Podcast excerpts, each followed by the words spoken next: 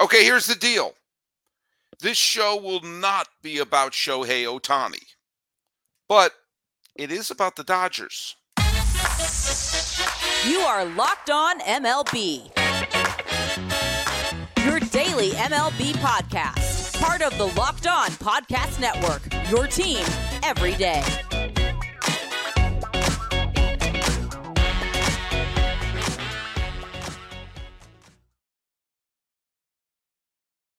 Hello, baseball fans. Welcome to Locked On MLB, part of the Locked On Podcast Network, where it's your team every day. This is the daily podcast. We talk about all of Major League Baseball. I am your host, Paul Francis Sullivan. If you don't believe me, look, I got a lower third where I'm called Sully. I'm an Emmy nominated television producer who's been a baseball podcaster for well over a decade now, and I'm about to start my sixth season here as a host on the Locked On Podcast Network. You can follow us on Twitter or whatever it's called now at Locked On MLB Pod. Same handle for Instagram. I'm your pal Sully. Look at down there. Follow me at Sully Baseball on Twitter, Sully Baseball Podcast on Instagram. Also, subscribe to us on YouTube and make us your first listen. And for those of you who listen to us every single day and you got to post on social media, why don't you use that wonderful hashtag, which is everyday Sully, so I get to know who's following the show every single day. It's more fun that way. And uh, by the way, for those of you who are keeping score at home, today's episode is brought to you by FanDuel. Make every moment more right now. New customers get $150 in bonus bets with any winning $5 moneyline bet. That's 150 bucks if your team wins. So visit fanduel.com slash locked on to get started. That's my dog is barking in the background. My dog is upset that we've been focusing so much on Shohei Ohtani that she thinks this show should be called Locked On Ohtani. But we'll be covering something else. But first, let's check out yesterday's trivia question. The trivia question was What is the only time that both Cy Young Award winners were teammates the year after they won the Cy Young Award? That would happen if the Yankees signed Blake Snell, the reigning AL Cy Young Award winner is Gerrit Cole. He would be teammates with Blake Snell. Has it ever happened before? Yes. And John Murphy Jr. got it right. He said the trivia question, he said this was a hard one. In 1980, I'm sorry, 1990. We're going to be, I said 1980 because uh, we're going to be talking a little bit about 1980 a little bit later on. In 1990, the Kansas City Royals had Bret Saberhagen, the 1989 uh, American League Cy Young Award winner, and they signed Mark Davis, who I'm guessing you didn't know won the Cy Young Award as the closer of the Padres. I got to take care of my dog. I'm back. I had to let my dog out. Uh, but that's right. Uh, Mark Davis won the Cy Young Award as a closer for the 1989 Saint, uh, San Diego Padres. He was a free agent and he signed. This is back when the Royals were aggressive in the free agent market. He signed with the uh, Royals so that he was teammates with Bret, Sa- Bret Saberhagen. It didn't work out. Mark Davis actually bombed pretty badly as a member of the Kansas City Royals, but there you go. That was the one time that happened. So good job, John Murphy Jr., and good job for my dog Eleanor for barking like crazy. Hey, um, we have a Los Angeles Dodgers piece of news that has very little to do with Shohei Ohtani. Now, the deferment of the money that Ohtani had for the last few, you know, bunch of years has allowed them to address what is still their major problem. Their major problem is they have razor thin pitching. Their starting pitching staff is is absolutely decimated. They don't have length and quite frankly, there's so many injuries on there that they're almost going to have to bank on Clayton Kershaw coming back, even though his career might be over. So they pulled off a big trade, and one of the big trades, one of the big uh, potential trade chips out there was Tyler Glasnow of the Tampa Bay Rays. And today, after a lot, it was rumored for a while, uh, the the Los Angeles Dodgers and the Tampa Bay Rays pulled off a deal. And it involved pitcher Tyler Glasnow and outfielder Manuel Margot, plus some money, are heading to LA. And Ryan Pepiot and Jonny uh, outfielder Jonny DeLuca are coming to Tampa. Now, look it. By the way, everyone in Australia, I said look it, so go ahead and take a shot. I am. Anytime Tampa Bay makes a deal, I always feel like they're probably swindling you. If if I was running a front office and I'm in my office and my assistant comes says, uh, Mr. Sullivan, yes, uh, the general manager of the Tampa Bay Rays on the phone. He wants to make a deal. Hang up. Hang up. They're going to pull something off here. And I, I, this feels a little bit like that for me. I feel like the Dodgers, I'm going to say it, I think the Dodgers may be swindled. I think a little swindling may have been going on here. Not that Tyler Glasnow is not a fine pitcher. He is. By by by every metric, he's a, he is a, he's a fine, very talented pitcher. Uh, you know, a former uh, member of the Pittsburgh Pirates. Uh, he came up. He's had some. He's had some fine seasons. He's also missed huge chunks of games as a pitcher over the years. When he's healthy, he's he's fantastic. When he was healthy this year, he was an ace. When he was healthy in 2020 in the COVID year, when he was healthy in 2019 when the Rays were a playoff team. Yeah, every time he's healthy, he's fantastic. He has a real hard time staying healthy. He was on the 60 day DL in 2019. He was in the 60. He made three starts in 2022. One of them was in the playoffs. Now, he was terrific in the three starts, but the fact of the matter is, the guy doesn't stay healthy and he's on the wrong side of 30. Okay. Now, as a 51 year old man, it makes me roll my eyes that we have to say someone's uh, an, uh, treating someone who's 30 like an octogenarian. But do you know what doesn't happen to pitchers with injury issues once they get into their 30s? They don't suddenly get healthy again. We're testing for stuff now. And I think the thing that the Dodgers need more than anything is a pitcher who they're pretty sure is going to give them 30 starts and near, if not 200 innings, at least 180 innings. Last year, Tyler Glasnow made 21 starts. That was the highest number of starts he's ever had in his career in a single season. He threw 120 innings, which is the most innings he's ever thrown in his career. And again, when he's going to pitch, he's going to be terrific. But there's so many injury issues on this team, whether it's May, whether it's Buehler. But again, all terrific pitchers, talented pitchers. But my goodness, they're bringing in another potentially injury prone pitcher to the team. And what did it cost them? It cost them Ryan Pepiot. Now, Ryan Pepiot had injury issues uh, of his own last year. But when he was healthy, and it, and there's no reason to think he's not going to be ready for the season. He's younger. He's made some adjustments. When he pitched, he pitched very, very well in 2023.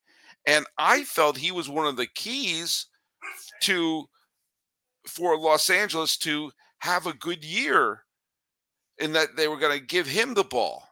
Instead, they've traded him away. Again, Glasnow could wind up having a terrific year. It could be one of the situations. I had the same reservations, meanwhile, remember about Nathan Eovaldi. And I didn't think that the Rangers were that close to a title.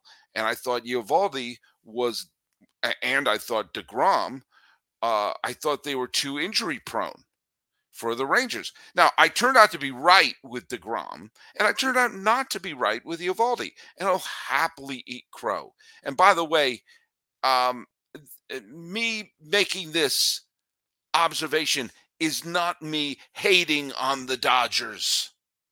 I'd like to see the Dodgers do well because I live in Los Angeles County. Not that I'm a Dodger fan, but it's more fun to interact with people at my job and in real life in LA County when the Dodgers are doing well and going deep in the postseason.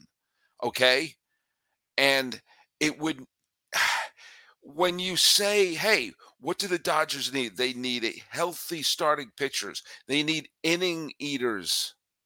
They need people who are going to give them five, six, seven innings a start. And you trade a potentially terrific pitcher to Tampa and you get back a very talented but very injury prone pitcher, I don't feel like you've solved an issue there. Plus, they threw in DeLuca, who is a really talented young outfielder with power and speed. And it just feels like, man, we are going to see Tampa Bay get to the postseason again. And Ryan Pepiot and Jonny DeLuca are going to be big factors. And the Dodgers are going to be scrambling for starting pitching when Tyler Glasnow goes down. I don't want that to happen. I think that will. Much like last year, I didn't want Jacob DeGrom to get hurt, but I said he was going to. And Ranger fans were throwing tomatoes at me, and I was right. I was wrong when I said the Rangers weren't ready to be a contender yet. Obviously, they won the GD World Series. But there's something about this trade that makes me feel like the Dodgers didn't solve their problem.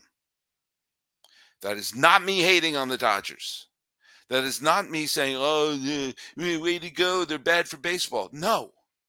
I want to see them go far. I want to see them do well.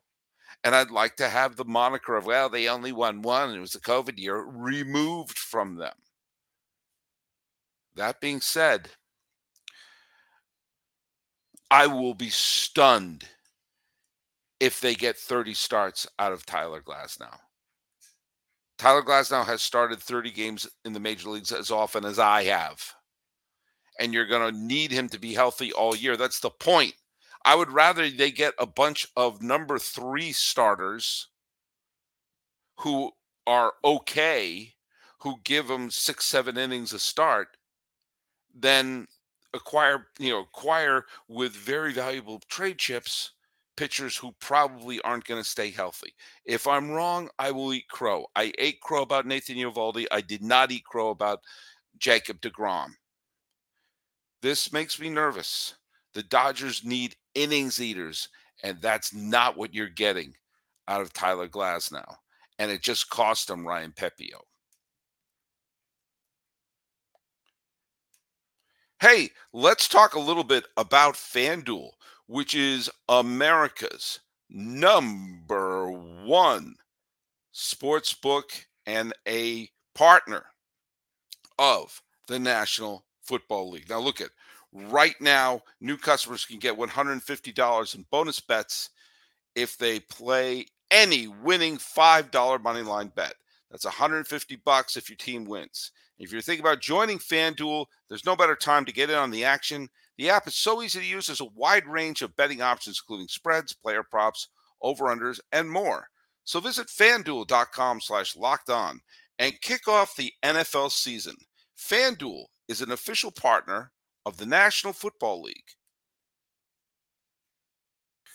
All right, it is Friday, and it is time to do our What If Friday segment for the week how could baseball's history be different if one or two things, well, unfolded in a slightly different manner? And today it's going to be kind of a sad one because it involves how one of a one of the best potential careers cut short. A Hall of Fame trajectory ended, and with it, the history of two franchises could have been vastly different if a horrible health situation did not befall J.R. Richard. For those of you who don't know who James Rodney Richard was, well, I'll tell you. He was a first round draft pick out of Louisiana by the Houston Astros. And he essentially had a chance to be the next Sandy Koufax. I know a lot of people made the comparison between J.R. Richard and Bob Gibson, but that was just lazy because both were African American men and tall and imposing. But his trajectory was closer to Sandy Koufax. Koufax was an unbelievably talented pitcher for the Dodgers, but was he could strike out tons of batters, but was way too wild. until eventually a catcher named Norm Sherry told him, just don't throw so hard, pitch. And he became, he had the greatest peak of any pitcher of his generation. Likewise, J.R. Richard emerged as a pitcher for the Houston Astros in the mid 1970s. He was a tremendous strikeout artist almost right away, but he constantly led the league in walks. He led the league in strikeouts and walks in 1978. And he became an innings eater. He became a 20 game winner back when that meant something. But things started turning around between 78 and 79. He struck out 303 batters in 78, but walked 141, leading the league in both categories. But in 79, he led the league in ERA, he led the league in strikeouts, and he cut his walks from 141 to 98. He was becoming an incredibly dominant pitcher. And at that point, finished in the top 10 of the Cy Young Award three out of four seasons. And then came 1980, where he was having his single most dominant season ever, where he was the starting pitcher in the All Star game. And his first 17 starts, he struck out 119 batters and 113 and two thirds innings with a sub two ERA. Also, he was a dominant strikeout artist pitching for the Astros, a team that was never relevant until 1979 when suddenly they became contenders. They didn't win the division that year. They lost to Cincinnati. But in the offseason, the Astros made a huge acquisition. They turned Nolan Ryan, the greatest strikeout artist of the American League, the first hun- the first million dollar a year man, and teamed the American League's best strikeout artist with the National League's best strikeout artist and the most devastating one-two punch you could possibly imagine. And with that, the Astros got involved in a dogfight with the Los Angeles Dodgers. And J.R. Richard was leading the way. At the halfway point in an all star game that took place in LA, he was far and away the front runner to be the National League Cy Young Award winner. And then it happened.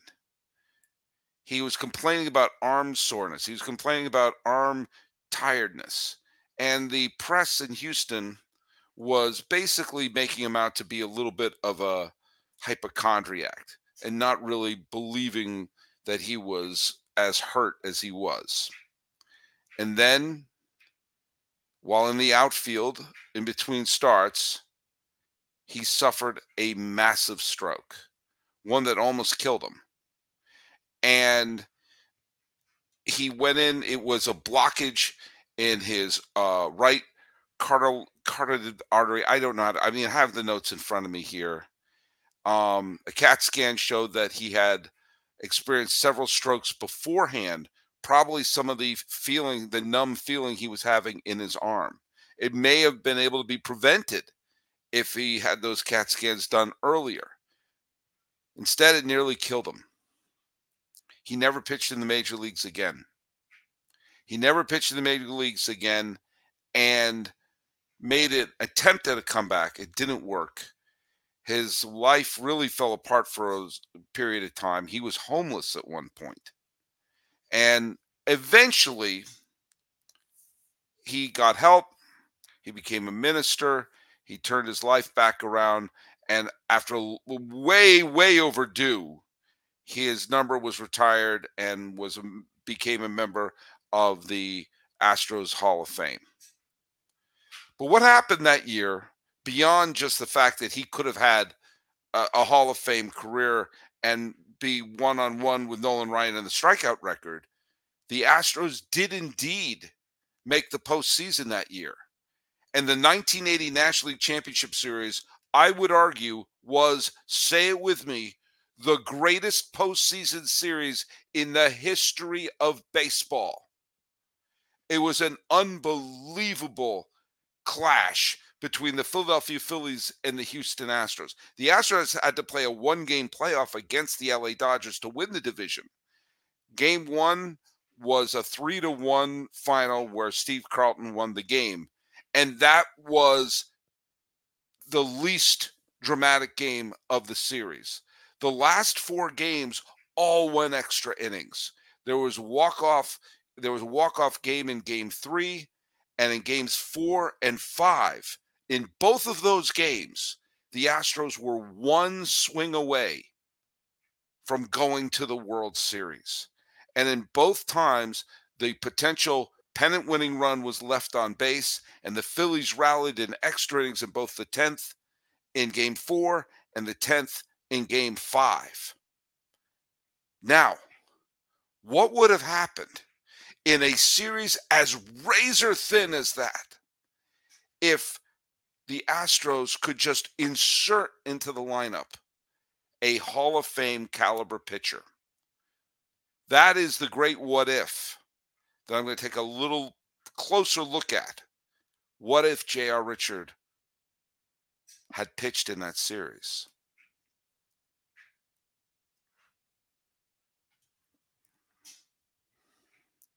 Now, the Houston Astros in 1980 had an incredibly deep starting rotation. Obviously, you have Nolan Ryan, Hall of Famer. You also had J.R. Richard, who was on the trajectory of the Hall of Fame. You also had Ken Forsch, Joe Niekro, and Vern Ruhle. All three of them were excellent pitchers. Joe Niekro, the brother of Hall of Famer uh, Phil Niekro, finished fourth in the Cy Young ballot that year. Ken Forsch, the brother of uh, Cardinals All Star uh, uh, Bob Forsch, had been an All Star several times before. And Vern Ruhle was someone who had pitched 159 innings and was a good, solid uh, not quite an all-star caliber pitcher, but a good solid pitcher who had a ERA of 2.37. So it wasn't as if they the loss of J.R. Richard meant they had a bad rotation, but it did mean they had to start Vern Ruhle again, a fine pitcher, instead of J.R. Richard, a Hall of Famer. And it was a bounce here or there, or maybe being able to use Vern Ruhle out of the bullpen instead of the Joe Sambitos, Frank LaCortes, and Dave Smiths of the world. No offense to them. But the fact of the matter is, the Phillies held off with their, you know, with their pitching staff. The Astros had a 3.49 ERA. The the Phillies had a 3.2 ERA. Again, razor thin left and right. And I think it's safe to say inserting a Hall of Famer into that rotation may have been the difference. May have been the difference. If it had happened, the Houston Astros would have gone to the World Series instead of the Philadelphia Phillies. The Houston Astros would have had Nolan Ryan, the, the signing of Nolan Ryan would have paid instant dividends of a million dollar contract leading a team that had at that point never been to the World Series to that championship would have been the crowning moment of J.R. Richards' career if they had gone to the World Series, that he would have led them to that great promised land. It also would have increased the uh, the cachet of Cesar Cedeno. Cesar Cedeno was a four time All Star and Gold Glover and Superstar for the Houston Astros for all those years. Had great power, had great speed, was a terrific all around player, Gold Glove player. And if he had led the Astros to the World Series that year, his Hall of Fame argument would have been a little more intriguing people would have looked at him as one of the great dominating players of the 70s with a pennant on his head. It also would have increased the cachet of Joe Morgan, who did have a poor uh, NLCS that year, but was looked upon as as if he was in the back nine of his career in his final year with Cincinnati in 79. He ended up with the Astros, the team he began with, and helped take them to the National League Championship Series a year where he actually led the league in walks. And both teams, both the Phillies and the Astros, had a key member of those big red machine teams in the middle of their lineup. The Phillies had Pete Rose, The Astros had Joe Morgan. This would have raised the level of Morgan, the two time MVP and the guy who got the game winning hit in the 1975 World Series, maybe a little bit over Rose. The fact that Rose was such a big part of that team and part of that championship helped raise his standing as a World Series winner. There's a couple other little factors about this. You would have had the Astros in the World Series, the Astros of the Astrodome, the Astros of the National League, the Astros with those wild orange uniforms. I loved those Astros. I don't like the old fashioned ballpark they have now or the less interesting uniforms. I like that the Astros look like a wild team of the future in their stadium They look like a flying saucer and these George Jetson uniforms they used to have. That version of the Astros never made it to the World Series. There would have been the National League Astros, not the American League Astros.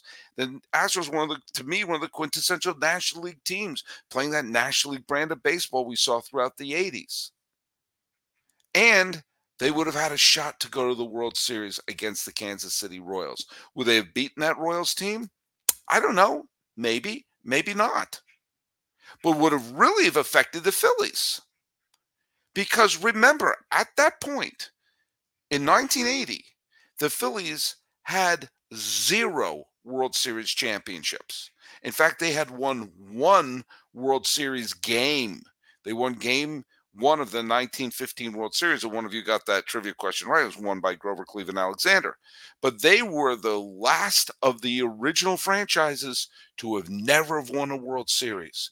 They won it in 1980, which took the uh, the pressure off of the Mike Schmidts and the Bake McBrides and the Greg Luzinskis, and it made champions again. You know, uh, gave a second championship to the likes of Tug McGraw and Steve Carlton and Pete Rose. But it was a huge monkey off of the back of the Philadelphia Phillies, who you know, lost the the pennant in '64 in disastrous fashion.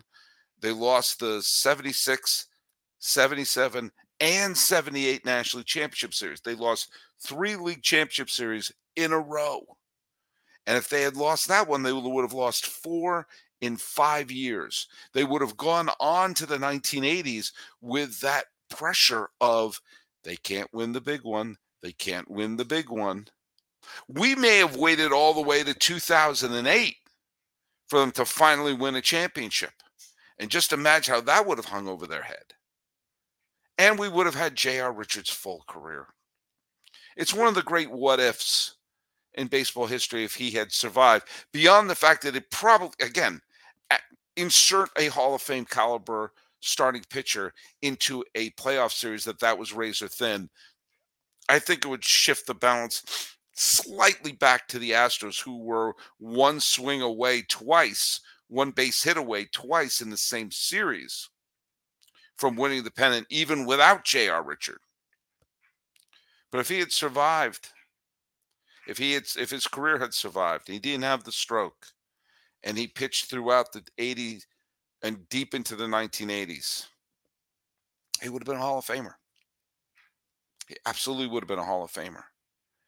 And the one two punch of J.R. Richard and Nolan Ryan would have been the single most intimidating one two punch and one we would not have seen again until the combination of Randy Johnson and Curt Schilling. What about Greg Maddux, Tom Glavine, and John Smoltz? They were all great Hall of Fame pitchers, but they didn't have that sense of doom and dread. The, you know, Glavine and Maddux outthought you, and Richard and Ryan overpowered you. And maybe Astro fans wouldn't have to wait till 2017 for that title. Maybe the desperation of a franchise to do all sorts of stuff to finally win may not have been there. Or who knows, maybe by then a championship would have led to other things in the for the Astros throughout the postseason in the 1980s, and the idea of moving them out of the National League would have been absolutely absurd. But we'll never know, will we? We'll never know. And that's a what if. J.R. Richard died a few years ago, and he was the final name in that year's uh, in memoriam video that I did. And he will always be beloved as a pitcher amongst Houston Astro fans. But the direction of his Hall of Fame career, the history of the Astros and the Phillies all changed because of J.R. Richards' stroke. Uh, before we wrap up, a uh, quick reminder that the Locked On Podcast Network has launched the first ever National Sports 24 7 streaming channel on YouTube. Locked On Sports Today is here for you 24 7, covering the top sports stories of the day with local experts of Locked On, plus the national shows like this one covering every league. Go to Locked On Sports Today on YouTube and subscribe to the first ever National Sports 24 7 streaming channel. And let's take a quick look at today's trivia question. Manuel Margot was included in the trade that's brought Tyler Glasnow over to Los Angeles. Manuel Margot began his career in the Boston Red Sox organization, but he was traded away as a young prospect. Who was the all star that the Red Sox acquired in the trade that sent Manuel Margot away from their organization? Who did the Red Sox get by trading away the prospect Manuel Margot? That is a trivia question. Put the answers down here on YouTube or on social media. Breaking down the fact that the Dodgers made a deal that I don't know if it solves all their problems, and that doesn't make me a hater. And remembering the great J.R. Richard and what could have been. This has been Locked On MLB. I'm your host, Paul Francis Sullivan. Please call me Sully.